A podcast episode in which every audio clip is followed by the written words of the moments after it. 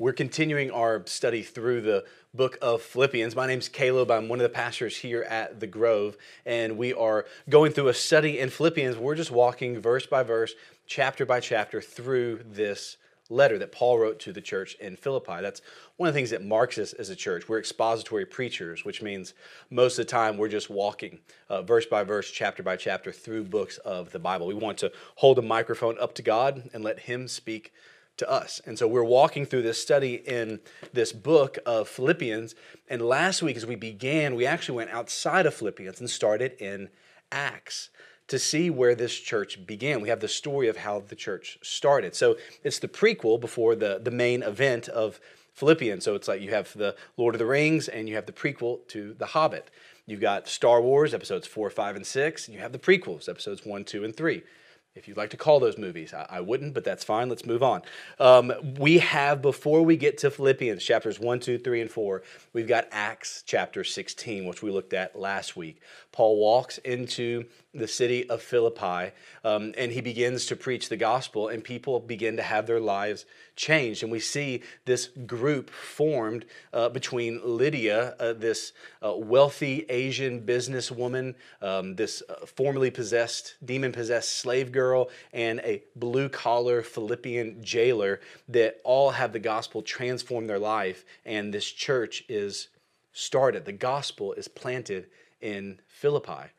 Well, fast forward now 10 years, Paul continues to go through planting churches, preaching the gospel. This church in Philippi has continued to grow. Paul stays in touch with them. Fast forward 10 years later, Paul finds himself in prison in Rome, and he's writing to this church to encourage them to address some certain conflict that's in the church. We'll get to that in chapter 4, um, but primarily to help just teach them, to encourage them, and to tell them how much he misses them. Paul has a very warm and affectionate relationship with this church. You'll hear even in the very beginning, you're going to hear Paul's relationship with them come through. And so, as Paul plants the gospel here in this city, we see that gospel begin to grow things. So, what I want us to look at this morning, as we're looking at Philippians chapter 1, verses 1 through 8, that's where we're going to be, as Olivia read earlier. Uh, as we're looking, I want to ask the question what does that gospel that was planted in Philippi, what does that gospel create? What does that gospel produce? Particularly in the relationships with a church, with this church in Philippi, and then for us as a church. What does the gospel have to say about how we view one another and what our relationship with one another is like? What's the flavor of a local church? And Paul, here in writing to them, sets that stage and shows that three things I think the gospel creates, what we see here in Philippians. So we see the gospel creates partnership. See that in verses three through five. See, the gospel creates confidence. See this in verse six. And third, that the gospel creates affection. See that in verses seven and eight. So we'll spend most of our time in verses three through eight, but I don't want to completely skip over his greeting in verses one and two.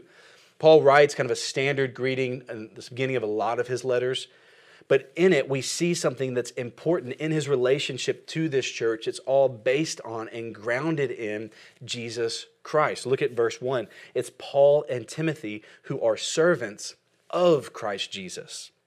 Who's he writing to? He's writing to all the saints that are in Christ Jesus in Philippi, including the overseers and the deacons. Now, he's not writing to the saints, kind of these upper echelon Christians. Uh, no, saints in the Bible are every single person who's a Christian. Uh, you are then a saint. Uh, so that's who Paul is writing to here. And he's writing and extending grace and peace that comes from God our Father and the Lord Jesus Christ. So Paul's relationship to them is that he is a servant of Christ Jesus, writing to saints in Christ Jesus, extending grace and peace from Christ Jesus. Paul's entire letter is flowing out of his relationship and his understanding of who Jesus is and the community that Jesus creates. So Paul is writing then with that in mind, and we get then to verse 3 through 5, this first point that we see the gospel of Jesus creates partnership. Now, here's what I mean by that. We see in verse 5, Paul uses that word, your partnership. Before we get there, I want to see verses 3 and 4 show us a little bit about what Paul is, what's going through Paul's mind and his heart. Paul says, I give thanks to my God. So Paul is thankful, he's grateful, he is, he is filled with thanksgiving. He's giving thanks particularly to God. Why? What makes Paul thankful? Remember where Paul is. Paul is in prison. Paul has shackles around his feet. What makes Paul thankful? Look at verse 3. He thanks God for every remembrance of you. Paul's thankful for the individuals and the church as a whole in Philippi. So Paul begins thanking God for people. And, and these weren't perfect people. Again, like we said in chapter 4, there were issues that were happening. There was conflict that had arisen. Paul had to address it. But the first thing Paul does is he gives thanks to God every day in his prayers for what God has done in and through them. So not only do we see thanks, but we also see Paul praying. Verse 4, he's always praying. He's praying for them, praying with them thanking God for them in his prayers. And what is the tone of his prayer? We see in verse 4 he prays with joy. There's a joy, a rejoicing that fills Paul when he is praying for the people in this church. He's thanking God for what they've done. He's thanking God for his grace in their life, and he's praying with joy for all of you, not just for the ones that he likes, not the ones that are easy to love, not the ones that he enjoys hanging out with, but he is filled with joy for every single one of them in every single one of his prayers. And you go, man, that's awesome. But I don't know how to have that kind of thanksgiving, how to pray that often, and how to pray with joy about my relationships with people in my church. Right? Maybe you're maybe you're going, man. I I think about some people in my church and I'm filled with joy. I think about others and I'm filled with uh, frustration.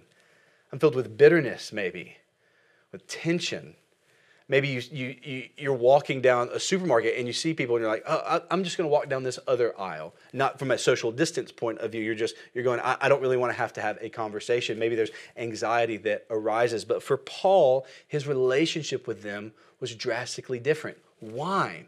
What was the secret? How does Paul have a joy filled relationship with the people, with all of the people in this church? How does he do it? Well, I think the secret we get to is verse 5. Paul says, I'm thanking God, praying with joy. Why? Because of. So Paul's about to tell us why. How where does all that come from? What comes from? It's because of your partnership in the gospel your partnership in the gospel. Paul saying, here's my perspective of our relationship. What, notice what Paul doesn't say. Paul doesn't say, hey, I, I want to make this clear. I'm the apostle. I'm writing the New Testament. This letter I'm writing to you, it's going to be in the Bible. Guy, a couple thousand years from now, he's going to be talking to a camera. You don't know what a camera is, but don't worry about it. Listen, I'm the apostle Paul. I've got this thing under wraps. You guys just sit around. I'm going to take care of it. I'm the expert here. Y'all just watch. I'm going to do the ministry. That's not Paul's perspective. What is Paul's perspective of this church? He views this church, this young church that has just gotten started, and he says, Hey, you and I, let me tell you what we are. We are partners in the gospel. We are co workers in the gospel. We are in this together. God has gifted every single one of us differently, but He has called every single one of us and sent every single one of us to go and take this gospel to the ends of the earth. He says that partnership, understanding that, it creates that kind of community. That word partnership is the Greek word koinonia, and it's sometimes tra- translated as fellowship, community, here as partnership. And Paul's saying, You want to know the secret of Christian community, Christian fellowship? I don't know if you grew up in the church, maybe you heard that word fellowship, and maybe your mind runs to potlucks at one o'clock right after church. That's not what the fellowship that Paul's talking about here. Paul's talking about a different kind of a community, a different kind of partnership, one that is based not on common interest, right? That's not what makes Christian friendships unique. The world has friendships. That's God's common grace to the world. But Christian friendships are different. They taste different. They feel different. They have a different end to them. The world has friends and goes, Hey, I'm going to get together with people that I have common interests with, that I enjoy hanging out with, that do good for me. That's who I'm going to surround myself with. But Paul says that the partnership that he had, that fellowship with the church, wasn't based on common interests, it was based in the gospel. There was a partnership in the gospel. So that word koinonia, that word partnership or fellowship, um, D.A. Carson writes about it this way. One of my favorite New Testament scholars, he says, the heart of true fellowship. You want to get down to the very heart of it. Here's the heart of true fellowship. It is self-sacrificing conformity to a shared vision. Self-sacrificing conformity to a shared vision. It's saying, I'm going to lay down my interest, what is best for me, and conform then to the group as a whole to be able to accomplish the vision that we have collectively. So, an example of this, again, if you've seen the movies or read the books, uh, The Lord of the Rings, the very first book is called what? It's the Fellowship of the Ring. Now, what makes that group of nine a fellowship? Is that they enjoyed hanging out? They liked each other. They all liked the same things. No, they were drastically different. You had hobbits, you had men, you had elves, you had wizards, you had dwarves. In fact, the elves and the dwarves hated one another.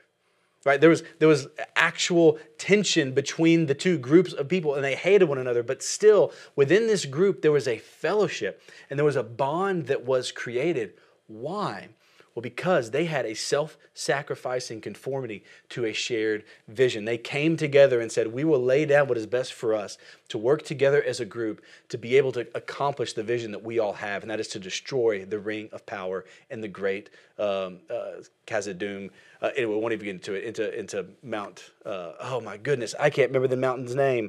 Don't worry about it. Don't judge me. If you're Lord of the Rings fans, we're moving past it. Listen, it's, it's, it's a camera. This is weird. Let's just talk about it and just move on. It wasn't Khazad-dûm. Just, uh, okay. Anyway, destroy the ring. That's what they were going for.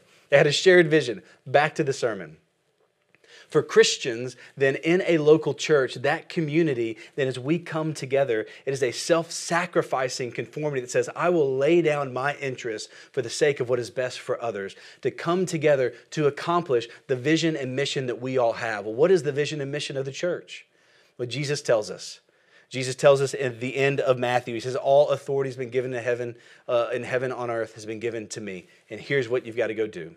If you follow me, here's what I'm telling you to go do go and make disciples of all nations. Go make disciples. Follow Jesus and have others follow me as well. Be a disciple that makes disciples. That is the mission of the church. That's why we, as the Grove Church, exist. We exist to make disciples, to carry out that vision. So, as a church, then, it changes our perspective as we then see that as members of this church, we are not just getting together to hang out in a social club we aren't just getting together to find friends. We aren't just getting together to find people that have shared interests. No, we are coming together to lay down our interests, to lock arms with one another, to be able to advance the gospel with a shared vision and mission that we have, to lift up Jesus and bring people to Him. And we all, every single person, whether you are a pastor, a deacon, staff member, a leader, a small group leader, member of the church, or have just started coming and you want to get plugged in, if you come and get involved at the Grove, you are not joining a social group, you are joining a partnership in the gospel. You are taking up, you're off the bench, you're in the game. And we are moving this thing forward together as partners. And whenever that perspective clicks, then we begin to thank God for that partnership. We begin to thank God for what He's doing in others' lives. We begin to pray for one another in our partnership, and we pray with joy. Even when there's conflict, we don't ignore the conflict. We're able to walk right through it and go, listen, we have something greater than the conflict that exists between us. We can talk through it, we can resolve it, we can own it, and we can continue to walk arm in arm, continuing the advancement of this gospel. So, what's one of the things that might rob that joy from you? One of the things that might rob that joy from you is if you're a hypercritical person. If it's easy for you to see the flaws and the faults in other people. I mean, you scroll through Facebook and you dwell on what other people are doing poorly. You, you go quickly past the people that are doing well because that makes you feel bad. But when you find people that do things you would do differently, we sit on that. It makes us feel better about ourselves. We dwell on it. Maybe we, a lot of our conversation with our spouse or our close friends is just kind of filled with the negativity and criticism of others. It's easy to see the faults in others. Listen, the reason why that actually robs joy from us is it focuses our minds on the negatives in people's lives to be able to make us feel better. And if you're always finding what's wrong with others, you won't find joy with yourself. So notice what Paul does in Philippians 1. What's the first thing he does with this church? He says, I give thanks. Paul doesn't point out the flaws and the faults. They're there, and he addresses them in chapter 4. You know, Paul begins with finding the good in people, pointing out the grace of God in people's lives, and thanking God for them. When was the last time that you prayed not only for someone, but you just thanked God for someone individually or for something that they did? It's okay to thank God for the people that are in our lives. Not only that, Paul gave thanks for the entire church, even the people that were difficult. You go, well, yeah, but Caleb, this was the church in Philippi. He had a great relationship with them. That's true. He did the same thing with the church in Corinth. 1 Corinthians 1 4. The church in Corinth was a mess. I mean, it was filled with issues. Paul, you read 1 Corinthians, man, it's just like crazy after crazy after crazy after crazy. In 1 Corinthians 1, you know what Paul says? I'm going to thank God for you. Paul begins with seeing God's grace in people's life. He knows the, the, the journey of following Jesus is just that it's a journey, it's a process and he sees people and gives thanks to God for where people are, that God has saved them and he is moving them. And he begins there. So rather than being hypercritical, what if we became hyper thankful?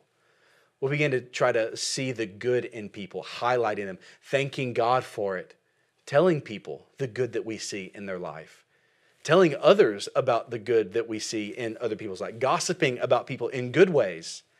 That's, my, that's my challenge this week. Think of one person. Maybe it's a spouse, maybe it's a friend, maybe it's somebody that's hard for you to love. Maybe it's somebody that you have bitterness with right now. You want to tell me how to you want me to tell you how to fight that? Be thankful for them this week. Pray for them. Give thanks to God for them. Tell them that you're thankful for them and tell others why you're thankful for them. It is hard to hate someone that you're praying for. It's hard to be bitter with someone that you're praying God's blessing for. And so fight for joy by praying for others, being thankful for others, and seeing that ultimately these are people we're going to spend eternity with, and right now we are partners in the gospel. That was the basis of his thankfulness, his prayers, and his joy. So Paul begins and sees the gospel creates partnership, but it doesn't end there. He continues. And not only does it create partnership, it also creates confidence. We see this in verse 6. Confidence. Paul says, I am sure of this. Paul is Paul's coming in with swagger here in verse 6. Say, I am confident. I know what I'm about to say is going to be true. I am sure of this. What is Paul sure of? He is sure of this promise that he who started a good work in you will carry it on to completion until the day of Christ Jesus. Listen, this is one of those verses, highlight, underline, box, star, do whatever you can, what you can still read it to make sure you come back to this often. This is a beautiful promise.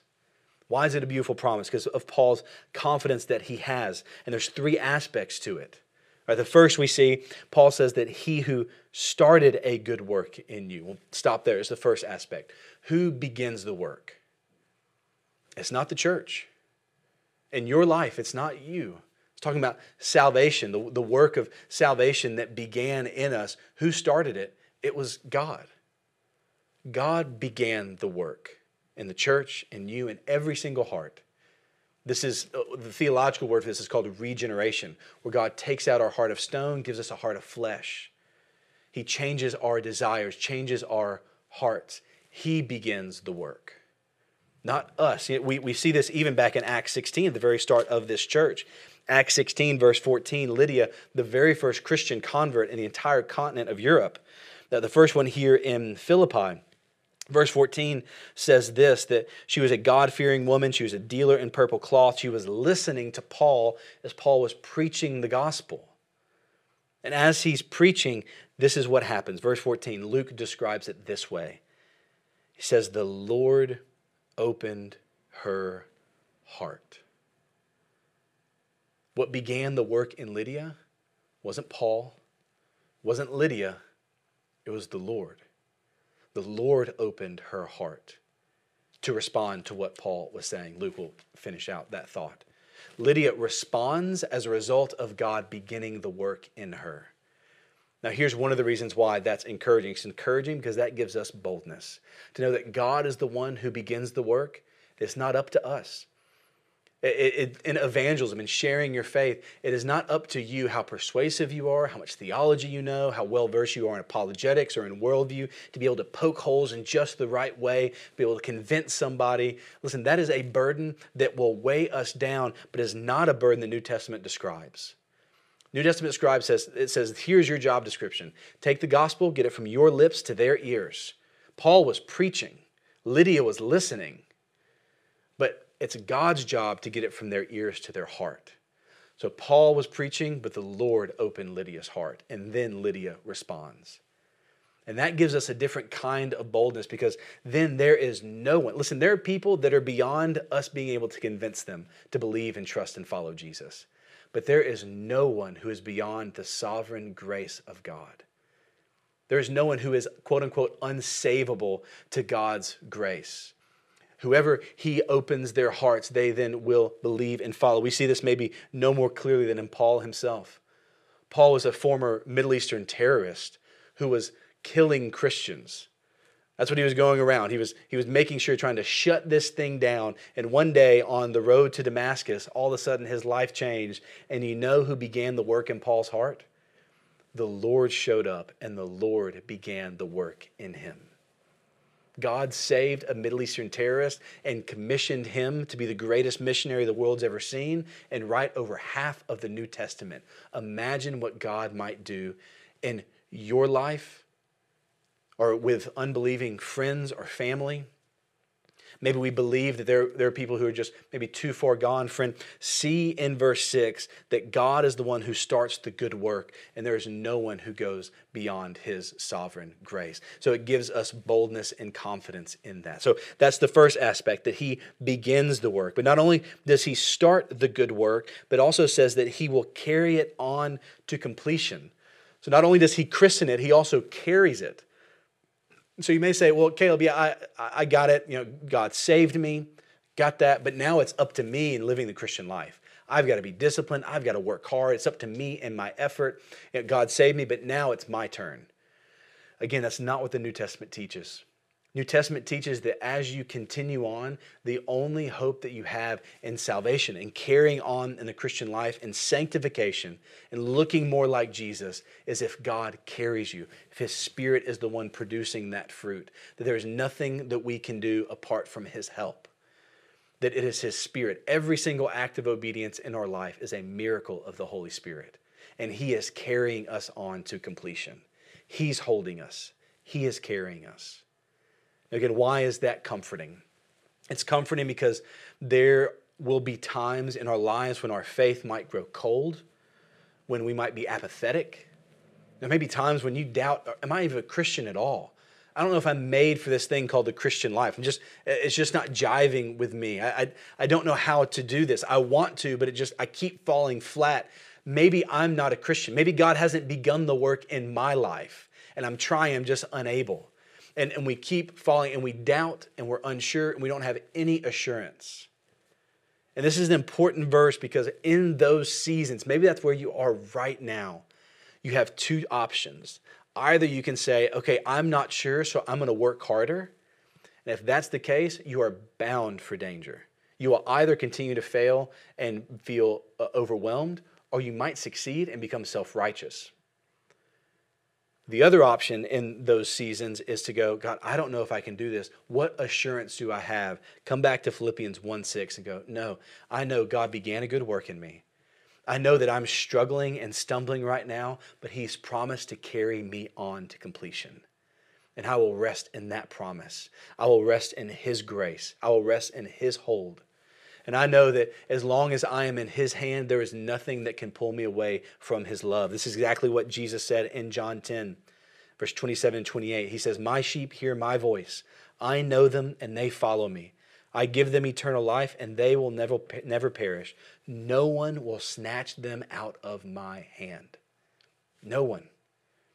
Jesus begins a good work in you and he carries you on in his nail scarred hands until it's completed. J.I. Packer put it this way He says, Your faith will not fail while God sustains it. You are not strong enough to fall away while God is resolved to hold you. What a beautiful way to say that. You, you are not strong enough to fall away while God is resolved to hold you. So when you feel your faith might fail, Christ will hold you fast. When the tempter would prevail, he will hold you fast. That is our assurance in those moments. Philippians 1 6. And it is this promise that he who began a good work will carry it on to completion. Listen, if you walk into my house, there's like 15 projects that are unfinished.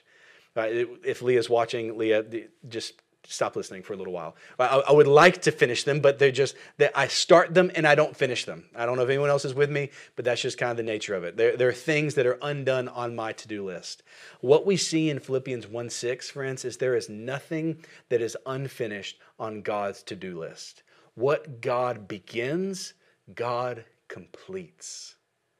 What he starts, he finishes. The good work he began in you, he will carry it on to completion. That is the confidence that we have. And that confidence is found not only individually, but also as a church. That Paul's writing to the church here and going, hey, it, this church didn't start because of how ingenuitive you were, or your children's ministry strategy, or how engaging your speaker was. He said, no, the gospel was planted, and God began this good work, and God will carry it on to completion. Friends, it's the same for our church at the Grove. I did not plant the church. I mean, in some ways, I understand what that's saying, but in the truest sense, God planted and built his church. God is the one who began this work here in South Lake County. The other thing that's important is to know that God will carry it on. So it is not up to us and our vision and our mission strategy, or how clever something might be said or worded, or, or how our graphics might look, or what our children's ministry might be, or how good our music is, or how good our uh, whatever it might be. Uh, if that happens, we are then relying on human means and our own ingenuity, and we're emptying, emptying the cross of Christ from its power. But if we see our confidence rest not in how cool we might be, not in how engaging we might be, uh, not in how sensitive we might be, but our confidence rests in the sovereign grace of God that He who began the good work here will carry it on to completion, we go, okay, our job is to be faithful, to lift high the name of Jesus Christ and tell people, look to Him. Let's make sure the gospel is going out, that people can know that that, that feeling they have of guilt and shame and separation from God is resolved by Jesus Christ and believing in Him. We preach that message and then we step back and go, okay, God, you give the growth. You carry this on. You bring it to completion. We will plant, we will water, but only you can give the growth. That's the, that's the source of our confidence as a church, is in God and His gospel and His sovereign grace.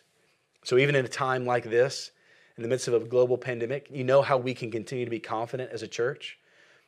It's that we know God is the one who began it. God is carrying it on until uh, He has moved on to no longer needing us. Listen, if we close our doors up tomorrow, that does not impede the mission of God for one second It doesn't change our identity, our success, and it doesn't slow his plans. So that's why we can continue as we walk through this, seeing God is coming together. God is continuing to work in incredible ways in this church.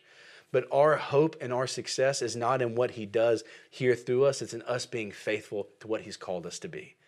And we know that our confidence rests in, the, in this promise that Jesus says, I will build my church, and the gates of hell will not prevail against it. And so, since He's the one building it, He's the one who began it, the gates of hell can't prevail against it. I can promise you a global pandemic won't either. Jesus Christ is still moving in and through his church. He began the good work, he is carrying it on, and he will complete it one day on the day of Christ Jesus. So we see the gospel creates them that confidence. Not only does it create partnership and confidence, but third, we see it creates affection. We see this in verses 7 and 8. Paul says, Indeed, it's right for me to think this way about all of you, because I have you in my heart. And you are all partners with me in grace. There's that phrase again. Paul, this is the way that he sees his relationship. We are partners in grace, both in my imprisonment and in the defense and confirmation of the gospel. For God is my witness how deeply I miss all of you with the affection of Christ Jesus. So Paul's saying, listen, it's right that I feel this way. God's my witness. Here's the way that I feel. I deeply miss all of you. Now, again, Paul's in prison, so it's, it's definitely a different situation, but these words land differently on me today than they would have two months ago. I read this now and I understand Paul's heart as he's writing to a church, or in this situation, speaking to a church through a camera, and me as your pastor going, I deeply miss all of you. I cannot wait to gather together again, to see you in person, to worship together, to be there in the same building, gathering together, worshiping Jesus. I deeply miss all of you with the affection of Christ Jesus. I understand more of what Paul is saying here. And that affection that is created, notice where it comes from. So Paul isn't just saying, Hi, I miss you with affection because I'm a sensitive kind of guy. If you read Paul's letter, Paul doesn't strike me as sensitive, but Paul still has affection. He has affection for the people in this church. Where does that affection come from? It is the affection of Christ Jesus. So Paul is saying, first of all, understand the affection that Christ has for you. Know that Jesus thinks fond, warm, and affectionate thoughts of you. So some of you maybe just need to hear that. Jesus isn't disappointed in you. Jesus looks affectionately towards you. He loves you. And that affection is seen most clearly in the cross. But, and that affection, then Paul says, should dictate the affection that we should have for one another. Paul doesn't say that he has affection because he's a two on the Enneagram or he's an ENFP. No, Paul says this isn't a question of personality, this is a question of theology. Do we understand the way in which Christ has loved us? Because that's the way that we are to love one another. And it created this warmth, this affection that permeated his relationships. For who? For the ones, again, that he liked being around? No, he says it again. Did you hear it in verse 7? It's right for me to think about this way about all of you. Paul's about to confront some of the people that were dividing the church. And how does he think about them? Affectionately and you go, well, Caleb, I don't know if I can do that, man. There are people who have hurt me, who have let me down, maybe who just frustrate me within our church. You're telling me I'm supposed to have affection for them? Yes, that's exactly what Paul is saying here. Well, how is that possible? Well, it's possible because we see that our affection isn't based on what people do for us, but it's first rooted in what God has done for us we remember Jesus, remember his gospel, see that God forgave us even when we turned away, hurt him, rebelled against him, and ran from him. We see how much we've been forgiven, and then we look around and see people who might have wronged us, remembering what God has done for us. We then are then to love others like God has loved us. This is exactly what Jesus tells his disciples. Hey, the way that I've loved you, you now go and love one another. So remember the way that God loved you.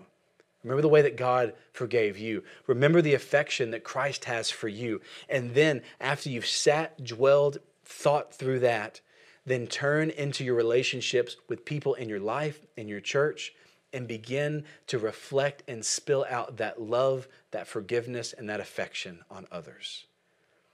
Paul loves not with the affection of the world, but with the affection of Christ Jesus. Not with the forgiveness of the world, but with the forgiveness of Christ Jesus, not with the love of the world, but the love of Christ Jesus. Paul was rooted in what God had done for him.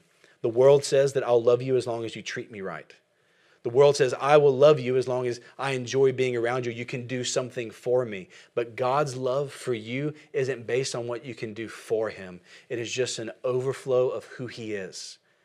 Deuteronomy 7, verse 7 and 8 puts it this way it says that God loves because he loves.